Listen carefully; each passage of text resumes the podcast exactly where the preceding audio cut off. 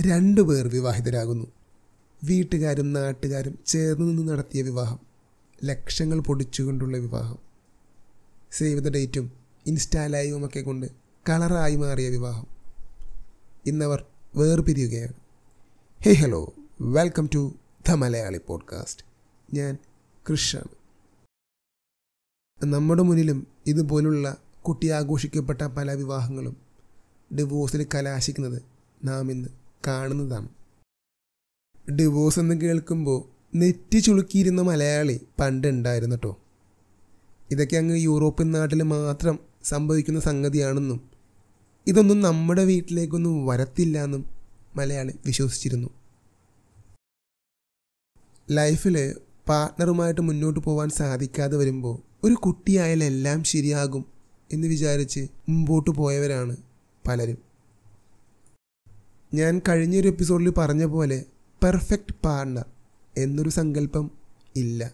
അത് വെറും സാങ്കല്പികം മാത്രമാണ്. നമ്മുടെ പാർട്ണറുടെ കുറവുകൾ മനസ്സിലാക്കി നമ്മൾ പ്രവർത്തിക്കുമ്പോഴാണ് റിലേഷൻഷിപ്പ് നല്ല രീതിയിൽ മുന്നോട്ട് പോകുന്നത്. കഴിഞ്ഞ ദിവസം ഹൈക്കോടതി വരെ ഡിവോഴ്സ് കേസുകൾ വർദ്ധിക്കുന്നതിന് വിമർശനം രേഖപ്പെടുത്തിയിരുന്നു. ഓരോ ഡിവോഴ്സുകൾക്കും ഓരോ കാരണങ്ങളാണ്.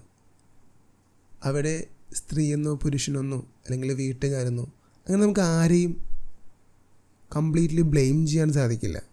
അതിന് ഓരോന്നിനും ഓരോ കാരണങ്ങളാണ്. പക്ഷെ കൂടുതലും ഒരു ഡിവോഴ്സിൽ പഴി കേൾക്കപ്പെടുന്നത് സ്ത്രീകൾക്കാണ്. ഇന്ന് ഈ ഒരു എപ്പിസോഡിൽ എന്റെ കൂടെ രാജശ്രീ ഉണ്ട്. രാജശ്രീ ഒരു സിംഗിൾ മദറാണ് ഏതാനും മാസങ്ങൾക്ക് മുന്നേ രാജശ്രീ ലീഗലി വിവാഹബന്ധം വേർപെടുത്തിയതാണ്.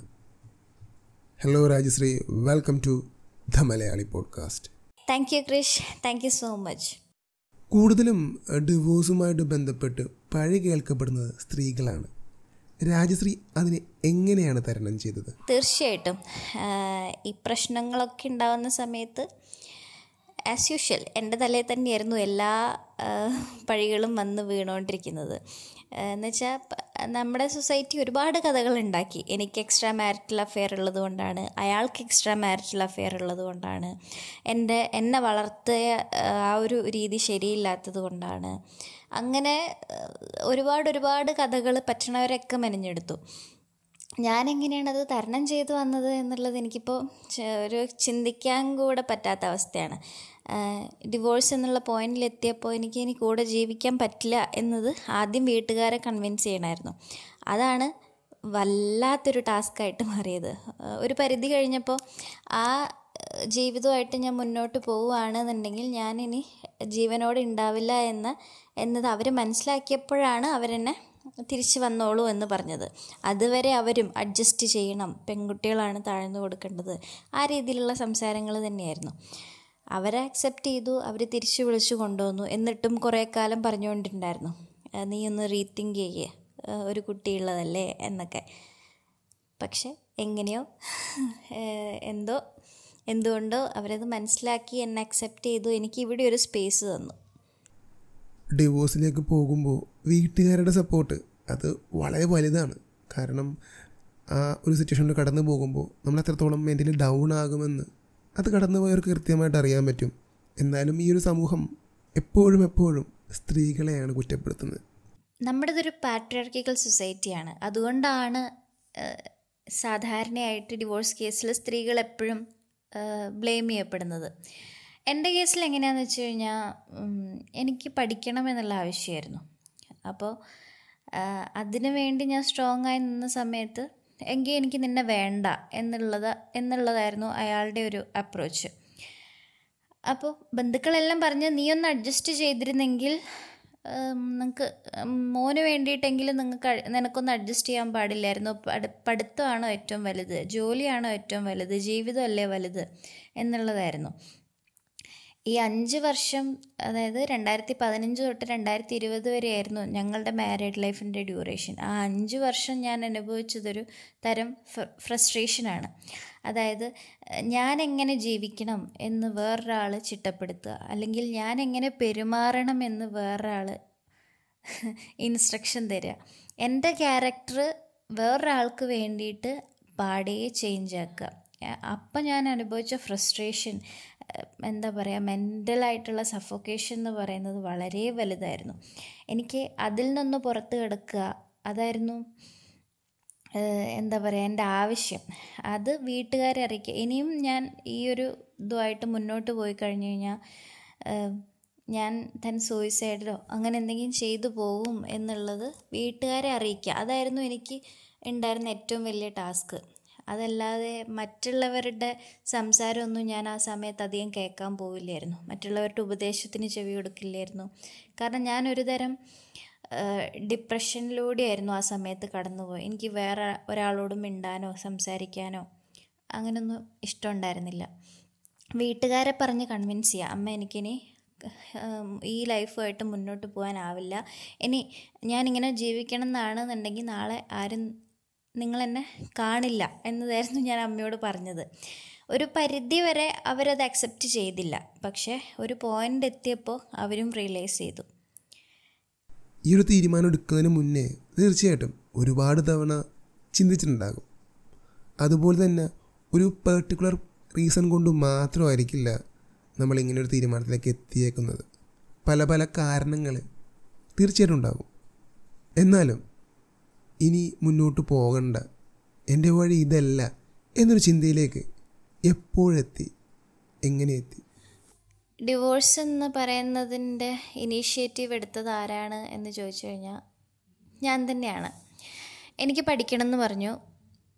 നിനക്ക് പഠിപ്പും വിദ്യാഭ്യാസവും ജോലിയും നിന്റെ സ്വപ്നങ്ങളുമാണ് വലുത് എന്നുണ്ടെങ്കിൽ നിനക്ക് പോകാം എന്ന് പറഞ്ഞു. അങ്ങനെയാണ് ഡിവോഴ്സിലേക്ക് എത്തുന്നത്. ഡിവോഴ്സ് എന്ന് പറയുന്നത് ഒരു സുപ്രഭാതത്തിലെടുത്ത തീരുമാനമൊന്നുമല്ല. ഒത്തിരി വർഷങ്ങൾ ഒരുമിച്ച് ജീവിച്ച് നമുക്കതിൽ നിന്നൊരു സന്തോഷമോ സമാധാനമോ ഒന്നും കണ്ടെത്താൻ സാധിക്കാതെ വന്നപ്പോൾ എന്റെ ഭാവിക്കും അയാളുടെ ഭാവിക്കും ഞങ്ങളുടെ കുഞ്ഞിന്റെ ഭാവിക്കും അത് ദോഷമാണെന്ന് മനസ്സിലാക്കിയതിന് ശേഷമാണ് ഡിവോഴ്സ് എന്ന് പറയുന്ന ആ പോയിന്റിലേക്ക് എത്തുന്നത്. ഒരാളുമായിട്ട് ഒന്നിച്ച് ജീവിച്ചു തുടങ്ങുമ്പോൾ മാത്രമായിരിക്കും നമുക്ക് അയാളെ കൃത്യമായിട്ട് മനസ്സിലാക്കാൻ സാധിക്കുന്നത്. ഇന്ന് ഞാൻ എവിടെയൊക്കെ വായിച്ചിട്ടുണ്ട്. അത് ലവ് മാരേജ് ആയാലും അറേഞ്ച് മാരേജ് ആയാലും അങ്ങനെയൊക്കെ തന്നെയാണ്. നിങ്ങളുടെ വിവാഹം ഒരു ലവ് മാരേജ് ആയിരുന്നോ? അതോ അറേഞ്ച് മാരേജ് ആയിരുന്നോ? ലവ് മാരേജ് ആണോ അറേഞ്ച് മാരേജ് ആണോ എന്ന് ചോദിച്ചു കഴിഞ്ഞാൽ അത് സത്യം പറഞ്ഞാൽ എനിക്ക് കൺഫ്യൂഷനാണ് കേട്ടോ. ഞങ്ങളുടെ രണ്ട് ഫാമിലിക്കും മുന്നേ അറിയായിരുന്നു അമ്മയുടെ ഡിസ്റ്റന്റ് ആണ്. അതല്ലാതെ എനിക്ക് പേഴ്സണലി ഒരു കല്യാണത്തിന്റെ നാല് വർഷം മുന്നേ അറിയായിരുന്നു.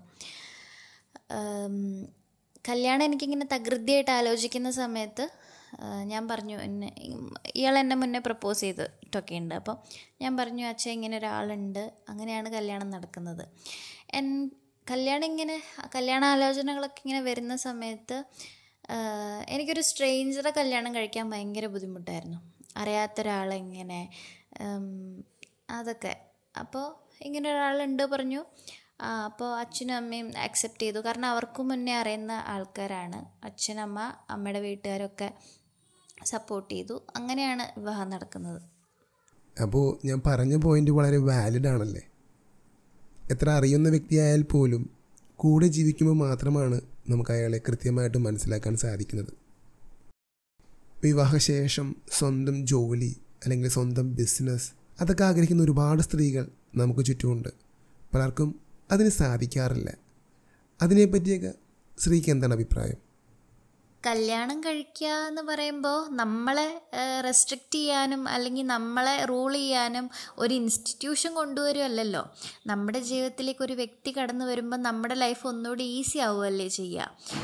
സ്ട്രഗിൾസും ബുദ്ധിമുട്ടുകളൊക്കെ എല്ലാ ജീവിതങ്ങളിലും ഉണ്ടാകും പക്ഷേ ലൈഫിൽ ഒരു പാർട്ട്ണർ ഉണ്ടാകുന്ന സമയത്ത് നമ്മുടെ ബുദ്ധിമുട്ടും പ്രശ്നങ്ങളും എല്ലാം നമ്മൾ ഷെയർ ചെയ്യുകയാണ് ചെയ്യുന്നത് അതുപോലെ തന്നെയാണ് നമ്മുടെ സ്വപ്നങ്ങളും ആഗ്രഹങ്ങളും ഒക്കെ ഷെയർ ചെയ്യണം.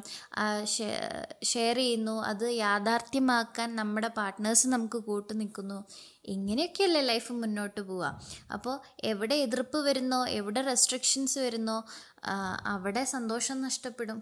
അവിടെ ആ ഒരു ലൈഫിന്റെ എന്താ പറയുക ആ ഒരു ഹാപ്പിനെസ് ഇല്ലാണ്ടാവും. ഒരു മിഡിൽ ക്ലാസ് ഫാമിലി ആളുകളുടെ ഒരു പ്രത്യേകതയുണ്ട്. കയ്യിൽ കിട്ടുന്ന കാശൊക്കെ കൂട്ടിവെച്ച് മകളെ ആരെങ്കിലൊക്കെ പിടിച്ചേൽപ്പിക്കും. അവരുടെ വിദ്യാഭ്യാസത്തിന് വേണ്ടി അവർ ഒരുപാട് കാശൊന്നും ചിലവാക്കില്ല. പലരും പറയും നിനക്ക് കല്യാണ ശേഷം പഠിക്കാമല്ലോ പക്ഷെ പലപ്പോഴും വിവാഹശേഷം പലർക്കും പഠിക്കാൻ സാധിക്കാറില്ല. വിദ്യാഭ്യാസത്തിന്റെ ആ ഒരു ഇമ്പോർട്ടൻസ് എന്താണെന്നുള്ളത് എന്നെക്കാൾ നന്നായിട്ട് വേറെ ആർക്കെങ്കിലും പറഞ്ഞു തരാൻ പറ്റുമോ എന്നുള്ളത് എനിക്കറിയില്ല. കാരണം ഡിവോഴ്സായി നിൽക്കുന്ന സമയത്ത് പിന്നെ സ്വന്തം കാലിൽ നിൽക്കണം ഒരു കുഞ്ഞുണ്ട് കൂടെ വീട്ടുകാരെ ഒരു പരിധിയിൽ കൂടുതൽ എനിക്ക് ബുദ്ധിമുട്ടിക്കാനാവില്ല. കാരണം അവർ എനിക്ക് നിൽക്കാനൊരു സ്പേസ് തന്നെ വലിയ കാര്യമായിട്ട് നിൽക്കുന്ന സമയമാണ്. സാധാരണ മിഡിൽ ക്ലാസ് ആയിട്ടുള്ള ഫാമിലിയാണ് എന്റെ. അപ്പോൾ എന്റെ കല്യാണം കഴിയുന്നത് ഡിഗ്രി ഫൈനൽ ഇയറിന്റെ സമയത്താണ്. അത് കംപ്ലീറ്റ് ചെയ്തില്ല. പലതവണ ഞാൻ എക്സാം എഴുതിയെടുക്കാൻ നോക്കി. പലതും പറഞ്ഞ് എന്നെ അതിൽ നിന്ന് പിന്തിരിപ്പിച്ചു. അവസാനം അത് ഡ്രോപ്പ് ഔട്ട് ചെയ്യേണ്ടി വന്നു. പിന്നീട് ഗവൺമെന്റ് ടി ടി ഐയിൽ തന്നെ ടി ടി സിക്ക് കിട്ടി. അതിനും പോകാൻ സമ്മതിച്ചില്ല. അതും ഡ്രോപ്പ് ഔട്ടായി പിന്നെയാണ് കുഞ്ഞുണ്ടാവുന്നതും അങ്ങനെയൊക്കെ. അപ്പോൾ ഡിവോഴ്സായി നിൽക്കുന്ന സമയത്ത് ഒരു ജോലിക്ക് അന്വേഷിക്കുന്ന സമയത്ത് മിനിമം ക്വാളിഫിക്കേഷൻ പറയുന്നത് ഡിഗ്രിയാണ്. ഡിഗ്രി കഴിഞ്ഞവരും ബി എഡ് കഴിഞ്ഞവരും ബി ടെക് കഴിഞ്ഞവരും ഒക്കെ എന്താ പറയുക ജോലി ഇല്ലാണ്ട് അലയുന്ന കാലത്താണ് ഞാനും ഈ ജോലിക്ക് അതായത് പ്ലസ് ടു ബേസുള്ള ഞാൻ ജോലിക്ക് വേണ്ടി അന്വേഷിച്ചിറങ്ങുന്നത് അപ്പോൾ ഡിഗ്രി ഇല്ലാത്തത് കൊണ്ട് തന്നെ ഒത്തിരി ബുദ്ധിമുട്ട് എനിക്കുണ്ടായിട്ടുണ്ട്. പിന്നെ ഞാൻ ഡിസ്റ്റന്റായിട്ട് ഡിഗ്രിക്ക് ചേരുന്നു ഇപ്പോഴും പഠിച്ചുകൊണ്ടിരിക്കുന്നു. നമ്മളെപ്പോഴും സ്വന്തം കാലിൽ നിൽക്കണം. സ്വന്തം കാലിൽ നിൽക്കണമെങ്കിൽ വിദ്യാഭ്യാസം വേണം വരുമാനം വേണം. നമ്മൾ നമ്മളായി കഴിഞ്ഞതിന് ശേഷമേ ലൈഫിലേക്ക് വേറെ ആരെയും വിളിക്കാൻ പാടുള്ളൂ. അതിപ്പോൾ ആൺകുട്ടി ആയിക്കോട്ടെ പെൺകുട്ടി ആയിക്കോട്ടെ. അവൻ എന്നെ നോക്കുമെന്ന് വിചാരിച്ചിട്ട് ഒരു പെൺകുട്ടി നിൽക്കാൻ പാടില്ല. അതുപോലെ തന്നെ അവൾ എന്നെ നോക്കുന്നു വിചാരിച്ചിട്ട് ഒരു ആൺകുട്ടി നിൽക്കാൻ പാടില്ല. അവനവനുണ്ടെങ്കിൽ അവനവനുണ്ട്. എനിക്ക് തോന്നുന്നു ഈ സർട്ടിഫിക്കറ്റ് അല്ലെങ്കിൽ ഏതെങ്കിലും ഡിഗ്രി ചെയ്തൊരു സർട്ടിഫിക്കറ്റ് ഉണ്ടാക്കിയെടുക്കുക എന്ന് എന്നതിലുപരി നിങ്ങൾ നിങ്ങളതായിട്ടുള്ള സ്കില്ല് എന്തെങ്കിലും ഉണ്ടെങ്കിൽ അത് വളർത്തിയെടുക്കുക. അങ്ങനൊരു ഒരു സ്കില്ല് ഉണ്ടെന്നുണ്ടെങ്കിൽ നിങ്ങൾക്ക് എപ്പോഴും പിടിച്ചു നിൽക്കാൻ പറ്റും. പാട്ട് പാടുന്ന ആളാണെന്നുണ്ടെങ്കിൽ അതിൽ എക്സ്പേർട്ട് ആവാൻ ശ്രമിക്കുക. എഴുതുന്ന ആളാണെന്നുണ്ടെങ്കിൽ അതിൽ എക്സ്പേർട്ട് ആവാൻ ശ്രമിക്കുക. എന്താണോ നിങ്ങൾക്കിഷ്ടം അത് ചെയ്യുക. അതായത് സംഭവം വളരെ സിമ്പിളാണ് ഒരു വിവാഹം കഴിച്ചു എന്ന് വിചാരിച്ച് നിങ്ങൾ നിങ്ങളുടെ ആഗ്രഹങ്ങളും പാഷനും മാറ്റിവെക്കരുത്. അത് ഫോളോ ചെയ്യുക അത് ജീവിതത്തിന്റെ ഭാഗമാക്കുക അതിൽ വിജയിക്കാൻ ശ്രമിക്കുക. ഒരുപാട് പ്രശ്നങ്ങളിങ്ങനെ ദാമ്പത്യ ജീവിതത്തിൽ ഉണ്ടാകുമ്പോൾ പലരും പറയുന്നൊരു വാക്കാണ്. ഒരു കുട്ടിയായി കഴിഞ്ഞാൽ എല്ലാ പ്രശ്നങ്ങൾക്കും ഒരു സൊല്യൂഷനാവും യഥാർത്ഥ ജീവിതത്തിൽ ഒരു കുട്ടിയായി കഴിഞ്ഞാൽ എല്ലാ പ്രശ്നവും സോൾവ് ആകുമോ ഉത്തരവാദിത്തം ഇല്ലാണ്ട് നടക്കുന്ന ചെറുക്കനെ പിടിച്ച് കെട്ടിക്കുക ഉത്തരവാദിത്തം ഉണ്ടാക്കാൻ വേണ്ടി. അതുപോലെ തന്നെയാണ് ഞാനിപ്പോൾ ഈ ഒരു ചോദ്യത്തിന് ചോദ്യത്തിനെയും കാണുന്നത്. അതായത് ദമ്പതികളുടെ പ്രശ്നങ്ങൾ മാറ്റാൻ വേണ്ടി കുഞ്ഞുണ്ടാവുക. ശരിക്കും അവരെപ്പോൾ ഒരു കുട്ടീനെ ആഗ്രഹിക്കുന്നോ രണ്ടുപേരും ഒരുപോലെ എപ്പോൾ കുട്ടീനെ ആഗ്രഹിക്കുന്നോ അപ്പോഴേ അവർ ആ ഒരു ആ ഒരു അടുത്ത സ്റ്റെപ്പിലേക്ക് നീങ്ങാൻ പാടുള്ളൂ. അവരുടെ എങ്ങനെയായാലും ഈ പറഞ്ഞ പോലെ ചെറിയ ചെറിയ ഇഷ്യൂസ് എപ്പോഴായാലും ഉണ്ടാവും. ഇപ്പം നമ്മളൊരു ഫാമിലി തന്നെ എടുക്കുക. അച്ഛനമ്മ രണ്ട് കുട്ടികൾ. ഈ രണ്ട് കുട്ടികൾ തമ്മിൽ മിക്കവാറും ദിവസങ്ങളിലും എന്തെങ്കിലും പറഞ്ഞ് അടി ഉണ്ടാവും. അച്ഛനും അമ്മയും തമ്മിൽ വഴക്കുണ്ടാവും. ഈ അമ്മയും ഈ കുട്ടിയും തമ്മിൽ വഴക്കുണ്ടാവും. ഇതൊക്കെ സ്വാഭാവികമാണ്. അതുപോലെ തന്നെയാണ് ഭാര്യയും ഭർത്താവും തമ്മിൽ വഴക്കുണ്ടാവുക. പക്ഷേ ഡെയിലി അടിയാവുന്നതും പരസ്പരം മിണ്ടാൻ പോലും പറ്റാത്ത ആൾക്കാരാണ്. ഇനി അതിനാണ് ഒരു കുഞ്ഞ് സൊല്യൂഷനായിട്ട് പറയുന്നതെന്നുണ്ടെങ്കിൽ നിങ്ങളത് അവരോട് ചെയ്യുന്ന ഏറ്റവും വലിയ ദ്രോഹമായിരിക്കും. കാരണം അതിന്റെ ഇടയിൽ ആ കുട്ടിയും കൂടിയാണ് ഇനി വന്നിട്ട് സഫർ ചെയ്യാൻ പോകുന്നത്. അതായത് നമ്മളൊരു ലവ് മാരേജ് ആയാലും അറേഞ്ച് മാരേജ് ആയാലും ലൈഫ് സ്റ്റാർട്ട് ചെയ്യുക നമ്മൾ പരസ്പരം മനസ്സിലാക്കി മുന്നോട്ട് പോവുക നമുക്ക് ആ ജീവിതം അത്യാവശ്യം നല്ല രീതിയിൽ മുന്നോട്ട് പോകാൻ സാധിച്ചാൽ മാത്രം നെക്സ്റ്റ് സ്റ്റെപ്പിനെ പറ്റി ചിന്തിക്കുക. നാട്ടുകാരും വീട്ടുകാരും പലതും പറയും. At the end of the day ഈ രണ്ട് വ്യക്തികൾ തമ്മിലുള്ള ബോണ്ടിങ് ആണ് ഇമ്പോർട്ടന്റ് ഒരു വിവാഹമാകുമ്പോൾ ഒരുപാട് ആളുകളുടെ സപ്പോർട്ട് ഉണ്ടാകും. വീട്ടുകാരും നാട്ടുകാരും സ്വന്തക്കാരും എല്ലാവരും നമ്മുടെ കൂടെ ഉണ്ടാകും. പക്ഷേ നമ്മുടെ ജീവിതത്തിൽ പ്രശ്നങ്ങൾ വരുമ്പോഴാണ് ആരൊക്കെയാണ് നമ്മുടെ ജീവിതത്തിൽ യഥാർത്ഥത്തിൽ കൂടെ നിൽക്കുന്നതെന്ന് നമുക്ക് മനസ്സിലാക്കാൻ സാധിക്കുന്നത്? ശ്രീ ഇങ്ങനൊരു പ്രശ്നത്തിലൂടെ കടന്നു പോയപ്പോൾ വീട്ടുകാരുടെയും ബന്ധുക്കളുടെയും സപ്പോർട്ട് എത്രത്തോളം ഉണ്ടായിരുന്നു? ബന്ധുക്കളുടെ ഇൻഫ്ലുവൻസ് എന്റെ ജീവിതത്തിൽ വളരെ കുറവാണ്. കല്യാണം കഴിക്കുമ്പോൾ ചുറ്റിലും കുറേ പേരുണ്ടായിരുന്നു. പക്ഷേ കല്യാണം കഴിച്ച് കഴിഞ്ഞിട്ട് അവരാരും ഉണ്ടായിരുന്നില്ല. ആരും ഉണ്ടായിരുന്നില്ല എന്ന് പറഞ്ഞാൽ ഞാനൊരുമാതിരി ഹിറ്റ്ലറുടെ ഇതിൽ പെട്ട പോലെ ഉണ്ടായിരുന്നത് കാരണം അമ്മ വല്ലപ്പോഴും വിളിക്കുന്നല്ലാതെ വേറൊരാളുമായിട്ട് കോണ്ടാക്റ്റ് ഉണ്ടായിരുന്നില്ല. ബന്ധുക്കളുടെ വീട്ടിലേക്കൊന്നും അധികം പോവില്ല. ഞാനും ആ വീടും കുറേ പറമ്പും അത്രേ ഉണ്ടായിരുന്നുള്ളൂ. പിന്നെ അവിടുത്തെ അച്ഛനും അമ്മയും അനിയത്തിയും ദേഹവും മാത്രം. അതുകൊണ്ട് ഏഹ്, വീട്ട് ബാക്കിയുള്ള ബന്ധുക്കളുടെ സൈഡിൽ നിന്നുള്ള ഇൻഫ്ലുവൻസ് ഒക്കെ വളരെ കുറവായിരുന്നു. പിന്നെ ഡിവോഴ്സ് ആയതിന് ശേഷമാണെങ്കിൽ പോലും ഞാൻ കുറേ കാലം ഇങ്ങനെ ഫങ്ഷനൊന്നും പോവേ അറ്റൻഡ് ചെയ്യൊന്നും ചെയ്തിട്ടുണ്ടായിരുന്നില്ല. കാരണം ചോദ്യങ്ങളെ ഭയന്നിട്ട് ഏ അയ്യോ അതെന്ത് പറ്റി എന്നുള്ള ആ ഒരു സിമ്പതിയും ചോദ്യം ഇപ്പോഴും എനിക്ക് ആ സിമ്പതിയോട് തന്നെയാണ് വെറുപ്പ്. കുറ്റം കണ്ടെത്താനും അല്ലെങ്കിൽ കുറവുകൾ കണ്ടെത്താനും നമുക്ക് ചുറ്റും ഒരുപാട് ആളുകളുണ്ട്. ബന്ധുക്കളായിട്ടും നാട്ടുകാരായിട്ടും. നമ്മൾ കടന്നുപോയ പ്രശ്നങ്ങൾ അത് നമുക്ക് മാത്രമേ അറിയത്തുള്ളൂ. അവരെ സംബന്ധിച്ച് അതൊരു കഥയാണ്. അതുകൊണ്ട് തന്നെ അവരത് എടുക്കുന്ന രീതിയും ആ ഒരു രീതിയായിരിക്കുള്ളൂ. കാരണം ഇതൊന്നും എന്റെ ജീവിതത്തിൽ വരാൻ പോകുന്നില്ല. അതൊക്കെ യൂറോപ്യൻ കൾച്ചറിന്റെ ഭാഗമാണ്. അല്ലെങ്കിൽ അതൊക്കെ അപ്പുറത്തെ വീട്ടിൽ മാത്രം സംഭവിക്കുന്ന സംഗതികളാണ്. പരസ്പരം മനസ്സിലാക്കാത്തതും പ്രോപ്പർ കമ്മ്യൂണിക്കേഷൻ ഇല്ലാത്തതും പലപ്പോഴും റിലേഷൻഷിപ്പ് തകരാൻ കാരണമാകാറുണ്ട്. ആൾക്കാരെ മനസ്സിലാക്കുന്നതിൽ എപ്പോഴും പരാജയപ്പെട്ടുകൊണ്ടിരിക്കുന്ന ഒരാളാണ് ഞാൻ. രമേഷ് പിഷാരടി പറഞ്ഞ പോലെ ആരുടെയും ക്യാരക്ടറും ബിഹേവിയറും ആയിട്ട് ഒരു കണക്ഷനും ഇല്ല. അതുകൊണ്ട് തന്നെ അവരുടെ പ്രവൃത്തിയായിട്ടോ അവരുടെ സ്വഭാവമായിട്ടോ ഒരു ബന്ധമില്ലാത്തത് കൊണ്ട് തന്നെ അവരെ മനസ്സിലാക്കുക എന്ന് പറയുന്നതും ഭയങ്കര ബുദ്ധിമുട്ടാണ് അതിപ്പോൾ എത്ര കാലം കൂടെ ജീവിച്ചാലും ഒരാളെ മനസ്സിലാക്കാൻ പറ്റുമെന്ന് എനിക്ക് തോന്നണില്ല. സ്ത്രീക്ക് മനസ്സിലാക്കാൻ സാധിക്കുന്ന സ്ത്രീയെ മനസ്സിലാക്കാൻ സാധിക്കുന്ന ഒരാൾ എവിടെയെങ്കിലൊക്കെ ഉണ്ടാകും. അയാളെ സ്ത്രീക്ക് കണ്ടെത്താൻ സാധിക്കട്ടെ. ഡിവോഴ്സിന് ശേഷം കടന്നുപോയൊരു അവസ്ഥ അത് ഒരിക്കലും പറഞ്ഞറിയിക്കാൻ സാധിക്കില്ല എനിക്ക് വ്യക്തമായി. ഡിവോഴ്സിന് ശേഷം ഇന്ന് കാണുന്ന ഈ രാജശ്രീയിലേക്കുള്ള യാത്ര അതെങ്ങനെയായിരുന്നു? എന്റെ യാത്ര തുടർന്നുകൊണ്ടിരിക്കുന്നു. എങ്ങും എവിടെയും എത്തിയിട്ടില്ല. പക്ഷെ എന്നിരുന്നാലും ഞാനും മോനും ഹാപ്പിയാണ്. രണ്ടായിരത്തി ഇരുപത് ഓഗസ്റ്റിലാണ് ഹസ്ബൻഡിന്റെ അടുത്ത് നിന്ന് ഇങ്ങോട്ടേക്ക് വരുന്നത്. ഈ വരുന്ന സമയത്ത് മോന്റെ കൈ പിടിച്ച് ഇങ്ങോട്ട് കയറുമ്പോൾ എനിക്ക് അവന്റെ മുഖത്തേക്ക് നോക്കുമ്പോഴും ആ പാരൻസിന്റെ മുഖത്തേക്ക് നോക്കുമ്പോഴും ഒക്കെ ഒരു ഗിൽട്ടി ഫീലിംഗ് ആയിരുന്നു. ഈശ്വര ഞാൻ ഇവർക്കൊരു ബേർഡൻ ആവുമോ എന്റെ മോന് ഞാൻ കാരണം സ്വന്തം അച്ഛന്റെ സ്നേഹവും വാത്സല്യവും നഷ്ടപ്പെടുമോ അങ്ങനെയൊക്കെ. പിന്നെ പിന്നെ ചിന്തിച്ചപ്പോൾ എന്താ അടി ഉണ്ടാക്കുന്ന അച്ഛനമ്മമാരുടെ ഇടയിൽ കിടന്നിട്ട് അവൻ ബുദ്ധിമുട്ടും. അതിനേക്കാൾ നല്ലത് അവന് ഇത് തന്നെയാണ് എന്നുള്ളത് ഞാൻ അങ്ങനെ ചിന്തിക്കാൻ തുടങ്ങി. അപ്പോൾ കുറച്ച് ബെറ്ററായിട്ട് ഫീൽ ചെയ്തു. ഈ റൂമ് കയറുന്ന സമയത്ത് അതായത് ഞാൻ ഇപ്പോൾ ഇരുന്ന് സംസാരിക്കുന്ന ഈ റൂമ് കയറുന്ന സമയത്ത് എന്റേതായിട്ടൊന്നുമില്ല ഇവിടെ. ഫുള്ളൊരു പുകമറ പോലെയാണ് എനിക്കിപ്പോൾ ചിന്തിക്കുമ്പോൾ ഒരു വെറും ഒരു എന്താ പറയുക ഒരു ഡാർക്ക്നെസ്സാണ് ഫീൽ ചെയ്യുന്നത്. അന്ന് എന്റെതായിട്ട് ആരുമില്ല എന്റേതായിട്ടൊന്നുമില്ല എന്നുള്ള ഫീലിംഗ് ആയിരുന്നു. അതിൽ നിന്നൊക്കെ ഞാൻ റിക്കവറായി സ്വന്തമായിട്ട് ഏൺ ചെയ്യാൻ തുടങ്ങി. എനിക്ക് എന്റെ എപ്പോഴും അന്നും ഇന്നും ഉള്ള ആഗ്രഹം എന്ന് പറയുന്ന ഒരു മീഡിയ പേഴ്സൺ ആവണം എന്നുള്ളതായിരുന്നു.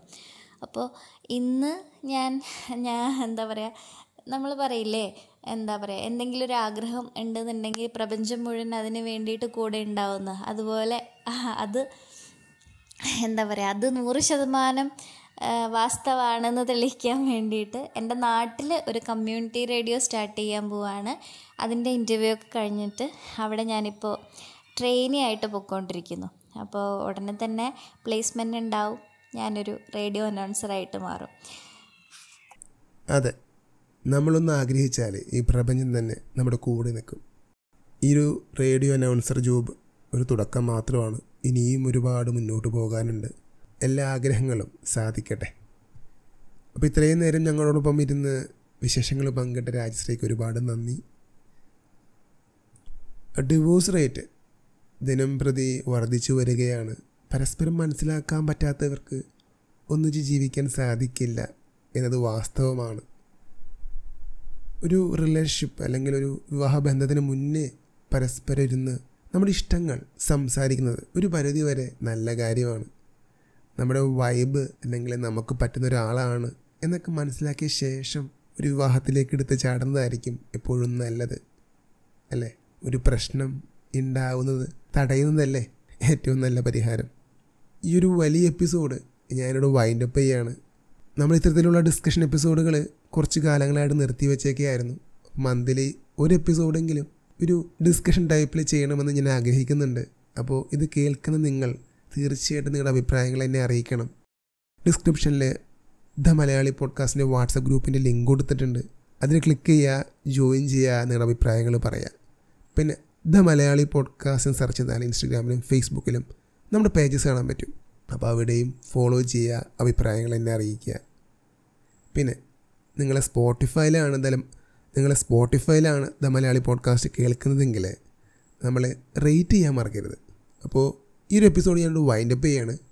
താങ്ക്